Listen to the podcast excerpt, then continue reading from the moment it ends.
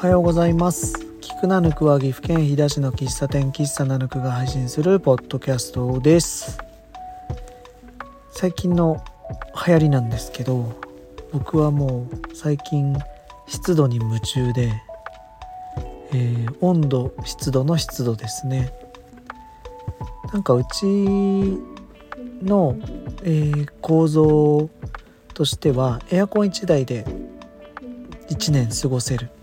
ように作ってもらってて。で夏も快適だったし冬もねあったかくて居心地がすごくいいんですけどなんかちょっと乾燥してきたんですよね。で当たり前なんですけどエアコン使ってると湿度がどんどん下がっていくので、うん、気づいたら多分30%前後ぐらいになってたんですよ。でいろいろ調べてると同じ20度でも湿度が 20%30% 台の時と湿度が50%近い時ってあったかさが違うっていうんですよね。感じるあったかさが。結構それ説得力があって、えー、カラッとしてるよりもこもってる方がなんか梅雨の時期はじとってこうそんなにえー、暑くないけどなんかじとっとしてるから暑く感じるみたいな。のの逆版かな。うん、やっぱり湿度がある方が暖かく感じるしあとなんでこれに気づいたかっていうと最近ねどうしても夜になってくると目がシパシパしてたんですよ。目が乾くなみたいな。で息子2人も同じような症状があって目がシパシパするっていう風に言ってたんで、えー、冬目がシパシパする。って検索したら乾燥だったんですよね。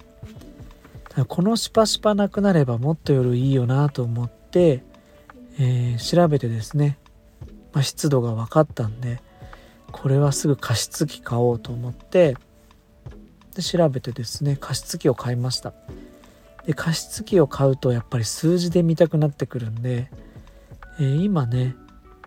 えー、大体うちの家電大体ではないか。リモコンのついてる家電はアレクサに言えばつけてくれたりするのでエアコンファン、えー、あと湿度計と温度計温度計かが、えー、管理されてるんですけど、まあ、そこに出てくるハブもう説明下手くそだな本当に。えっとねそこのなんだっけハブがあるんですよ。スイッチボットハブってのが。そこに湿度が出てるんで、えー、そこ見てですね湿度上がってきてるとかそこを見るのが今の趣味です。なのであのー、携帯でも見れるんでちょっと家離れてる時とかからも今家の湿度何パーかなとか思いながら湿度をね夢中に見てます。で加湿器買ったんですけどまあまあでかいんですよねあれ。でまあまあでかくてなおかつ壁から離しなさいとか家電の近くに置くのやめなさいとかまあ分かりますよね。カビ生えるとか壊れるとかがあるんでもちろん分かるんですけどそうするとかなり置く場所限定されるしあとね見た目的にも存在感でかいんでうちなるべく物を減らす方向で考えてる中にそれがドンって出てると嫌だなってのがあったんですよ。で今うちはたどり着いたのが行ったんですけど吹き抜けの2階のところから下に注ぐようにやってます。で上吹き抜けのところに置いてでメッシュの網になってるんでそれを通して下に降りてくる。それを後押しするように後ろにえー、扇風機を置いてですねもともと扇風機を置いてて、えー、空気をこうかき回すようになんか自分の頭の中では2階の空気を前面に前に押し出してそれをファンが下に落とすっていうこう流れができてたんで、うん、そのようにやってるんですけど2階がねすごいあったかいんでうんそれで今やってます。なので湿度が今何パーかなってちょいちょい見たりしながら加湿器をですね僕加湿器ってだけな除湿器って言ってないような 急にこうたまに迷子になったみたいに不安になるんですけどそう加湿器で 見てます。なので今ねそれでやってるんですがうちのそのさっき言ってた温度とか湿度が見れる、えー、スイッチボットのハブがですね壁際にあるんでちょっとここの湿度とか温度って本当に自分たちが感じているものとは若干差があるよなと思って、えー、さらに湿度計買いました。アレクサに接続できる湿度計をもう一個買って自分たちが生活してるところにちょっとマグネットでピッてつけとこうと思ってそれが今日届くんでね楽しみなんですよね。それが届けば湿度が40%切ったら加湿器が自動でオンになるようにしたいなと思ってて。でスイッチボットっていう、まあ、アレクサで管理できるアレクサ〇〇してとかいうやつ。あとアプリで触れるようにするにはリモコンがあるっていう前提なので。えー、っとなのでただリモコンがない場合はコンセントの先になんかこうでっかいさらにコンセントみたいなやつつけるとそれもスイッチボットの対象になるんですよね。なのでそれをちょっとまず今日温度計届いて設置してみてうまく管理できそうなら、えー、そのアタッチメントも買って湿度が40%切ったら自動で加湿器が稼働するような。でまあ45%から50%ぐらいになったら電源切れるような仕組みをね作ろうかなと思って、うん、今湿度に夢中です。ちなみにナルクは湿度何パーなのかなとか見たりいろんなとこの湿度を見てですね回ってます。で湿度が良くなる高くなってくるとある程度あるとまああったかいのもあるのと目がシパシパしないのとあとお肌の調子もですね若干いい気がするんですよね。ツヤっとした気が。で僕乾燥肌なので粉吹いたりするんですけど、まあ、その粉もまあ、ちょっと乳液の影響もあるかもしれないですがあんまり拭きにくくなってきたなっていうふうに思ってます。快適にね生活するための一つだと思うのでそんな家の中で洗濯物干すとかあとストーブの上にお湯ためるとかいろんな方法はあるんですけどね。うちどっちも該当しないんで洗濯物を基本乾燥機で乾いちゃうしお湯をずっと炊いとくっていうようなストーブもないのでほんとエアコン1台で一日あったかいっていう環境をね翼くんと水江ちゃんが作ってくれたんで、まあ、快適なんですけど。うん。加湿器を買いました。ひくらめく？えっとあとですね最近ちょっとひらめくことが多くてですねあれやろうこれやろうとかいい感じで思いつくですよね。で一つが合いがけはすごい良かったなって思いますあれ発明だったと思うんですけどサバリンドライカレーとルーローハンの合いがけ前からずっとやりたいなと思ってて頭の中で構想を固めててでまあ作る側の人にもちょっとこう配慮をした上でリリースタイミングずっと見てたんですけど、まあ、結果ですねすごい初日から合いがけ合いがけラッシュでルーローハン史上一番の集客率だったんじゃないかなと思ってます。でなおかつ合いがけが多分7割ぐらいかな。肌感ですと。正式な数値出してないけど。だったのでで食べた方からはあのすごい嬉しい声をたくさんいただきましてものすごくだったっけな。何て言って見えたかな。とんでもないの作りましたねっていうのもあったって前話しましたけどえー、なんか美味しいの最上結構最高峰の方の褒め言葉をもらった気がします。今思い出せないけど。それぐらいねああいう一口一口変わるプレートって僕大好きでなんかよくアジアのアジアのカレーの料理みたいなのであるのかな。こう少しずつの具をこう混ぜながら食べるみたいな。そういうメニューいつか作りたいなって思ってたのが相掛けになったんで良かったなって思うんですけど、まあ、そういう思いつきですね。ひらめきでと、まあ、今回馬から増しってのも、まあ、前から話してはいたんですがカレーを食べながらも旨辛を2個足してみるとか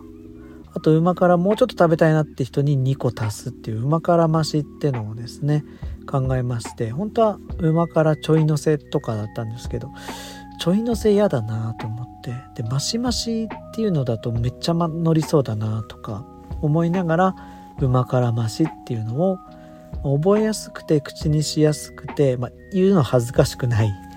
オーダーの時に旨辛増ししてくださいって言った時に恥ずかしくないですよね。なんかたまにこれ読み上げるのめっちゃ恥ずかしいなってメニューとかありますよね。何やったっけな。忘れちゃったけど。やたら長いメニューとかね。全部読み上げたくないような。わかるけどサブタイトルにしたらよくないっていうメニュー名ありますよね。うん。とりあえずみなんだろう。名前はキャッチーで詳細は細字で小文字小さく書いてあるみたいなの方が僕は好みなんですけど脱線しましたけどそう旨辛増しを考えました。プラス300円で2個の旨辛がついてくるものでうちの唐揚げまあまあ大きいと思うのでえっとあれに入らないですよね。テイクアウトパックに。うん。なので店内飲食限定なんですけど、えー、旨辛増しっていうのをひらめいたというかこれはねあでもひらめいたのかな。うん。やりたいなと思ったやつなので、えー、やってます。まあ今日から馬からなのでどうなったかなってのは金土と様子見てまたお話できたらと思いますがでもう一つは、えー、ナルクトですね、えー、飲みの市この間やってもう春にもやっぱやりたいなと思って今皆さんに声かけてるんですけど飲みの市っていうイベントなんかいいなって思ってたんです。でナルクオープンしたすぐやったんで2021年の5月にやったのかな。一発目。で2発目がこの間だったんでだいぶ空いてるんですけど飲みの市っていう名前ちょっといいよなって思ってたんです。うん。フリマをそのまま行ったものでまあ日本全国そういうイベントいっぱいあるんですけど。で何々マルシェとかにしたくなかったんで他のイベントとの差別化を図るために飲みの市って名前にしてみたんですがまあ昔からある言葉なんでね、えー、と他のイベントともちょっと名前がかぶってきちゃったり。で他の飲みの市だと骨董品とか売ってるんでまあそっちが主だとは思うんですけど、まあ、ちょっと名前をずっと変えたいなって思ってたんです。イベントの名前を。でちょっとそのイベントの名前に付加価値のような感じで、うん、その名前もいい感じになればもしかしたらそういうグッズ作ったりとか、うん、デザインに落とし込んだ時のちょっと楽しい感じになるといいなって思っててずっとタイトルは考えてたんですけどでまあマルシェとかマーケットとかフェスとかじゃないやつって思って 差別化だなと思ってでただまあマーケットを別のかっこいい意味でなんかないかなと思って調べててでフィンランド語、まあ、ナヌクフィンランド語なんでしようかなと思ったけどあでももう何々をフィンランド語で言った何々ってもうやめようかなと思って調べたけど響きもいまいちだったんでやめて。でマルクトはドイツ語なんですけどやっぱりマルクトいいよなと思って。でただマルクト自体は松本のラボラトリオがやってみるマルクトっていうお店があるんで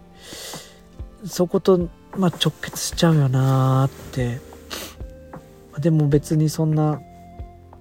登録してある名前じゃないしなとか思いながらマルクトいいよなって思った時にナヌクだからあナルクトにすればいいんじゃないって思ったんです。MN にして。響きもいいしナヌクプラスマーケットでナルクトって書けばスッと降りてくるかなっていう。4文字で気持ちいいし響きもいいからあこれはいいなと思って。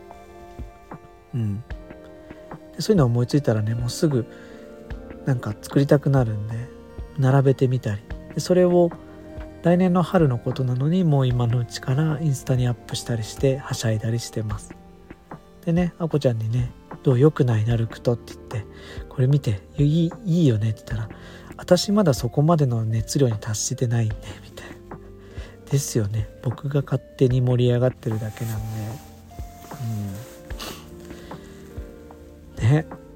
気をつけなきゃなって思うんですけどでもいいイベントになると思います。ちょっといろいろ頭の中でこうしたいなっていうのは構想があって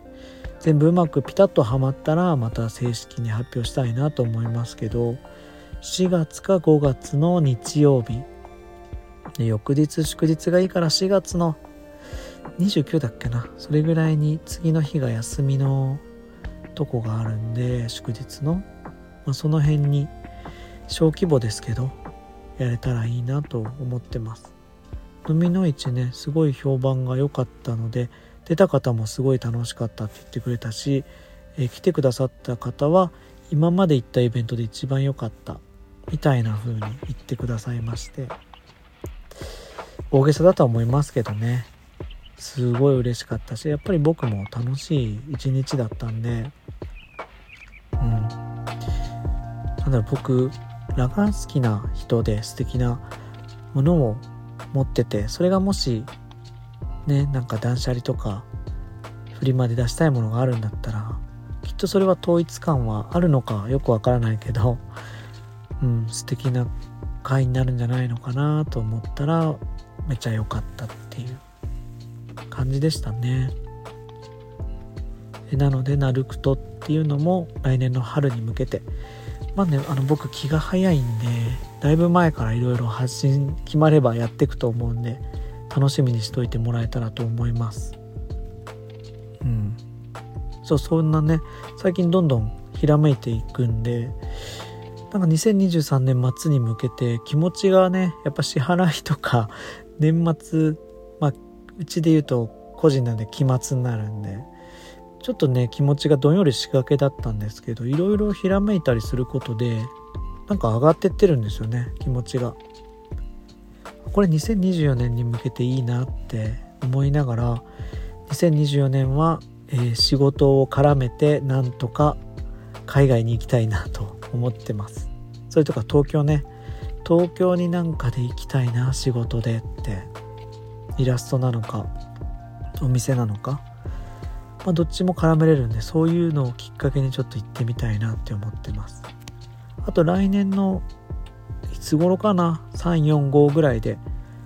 えー、沖縄竹富島に泊まろうっていうので今貯金も進めてるのでそれはプライベートですけど。うん。なんかね来年はいろんなとこ行ってみたいなって思います。仕事で行きたいです海外。なんか出店でもいいしうん。なんかね、まあ、口に出してればもしかしたら叶うかもしれないので、えー、どんどん出していきます。2024年仕事で海外に行きたい。はい。そんな感じですね。そう旨辛やっぱり美味しいので、えー、旨辛の素も、えー、準備する予定です。あんまりいっぱいできないんでね。であれ買ってくださった方家持って帰ったら一気に食べないでくださいね。あの少しずつ食べてください。一気に食べるとちょっとくどくどになっちゃうんで。あくまでご飯のお供としてちょっとずつ食べてください。ナヌクの隠れまかないだった旨辛ができる時にできる、えー、すりおろしと刻みにんにくとローストしたにんにくを醤油に漬け込んだ、ものですね。はい。そろそろかな？そんな感じですかね。えー、キクナヌクでは皆様からのお便りお待ちしております。質問でも感想でも何でもいいです。何かきっかけとして、えー、お話頂戴できたら嬉しいです。あと昨日の夜ねファブカフェさんにお邪魔しまして。で夫婦で行ってきてちょっとお酒飲んでたんですけど夜ですね。うん。なんかね写真が間に合わなくて撮れなかったんだけど、えー、ファブカフェのカウンター側にですねあのスタッフ側にあこちゃんが立ってる時があって。であなんかすごい懐かしいなと思って。で横にスタッフのゆうこちゃんもいてこの絵めっちゃ懐かしいなと思って写真撮ろうと思ったんですけどちょっとね間に合わなくて写真撮れなくて今それを悔やんでるんですがうん。もともとあこちゃんファブカフェ飛騨のオープニングスタッフでメニューの考案とかいろいろ立ち上げ立ち上げなのかな？うんいろいろ考えたりやってたって思いがあったりえ次男のチャマーがね生まれたばっかり生まれる前から働いてて生まれた後もおんぶしながら働いてたりしたすごいうちにとってゆかりのある大切な場所なんですけどお店なんですけどチャマーみんなに育ててもらいましたからね。うん。なんかそのカウンター奥に入った時にちょっと僕一人で懐かしいなと思って見てました。はい。写真を撮ればよかったっていうのが本当に未だになんか悔やみますね。すごいいい絵だったんで。うん、まあ、お酒飲んでたし仕方ないかな。はいそんな感じです。えー、最後まで聞いてくださってありがとうございました。終わりです。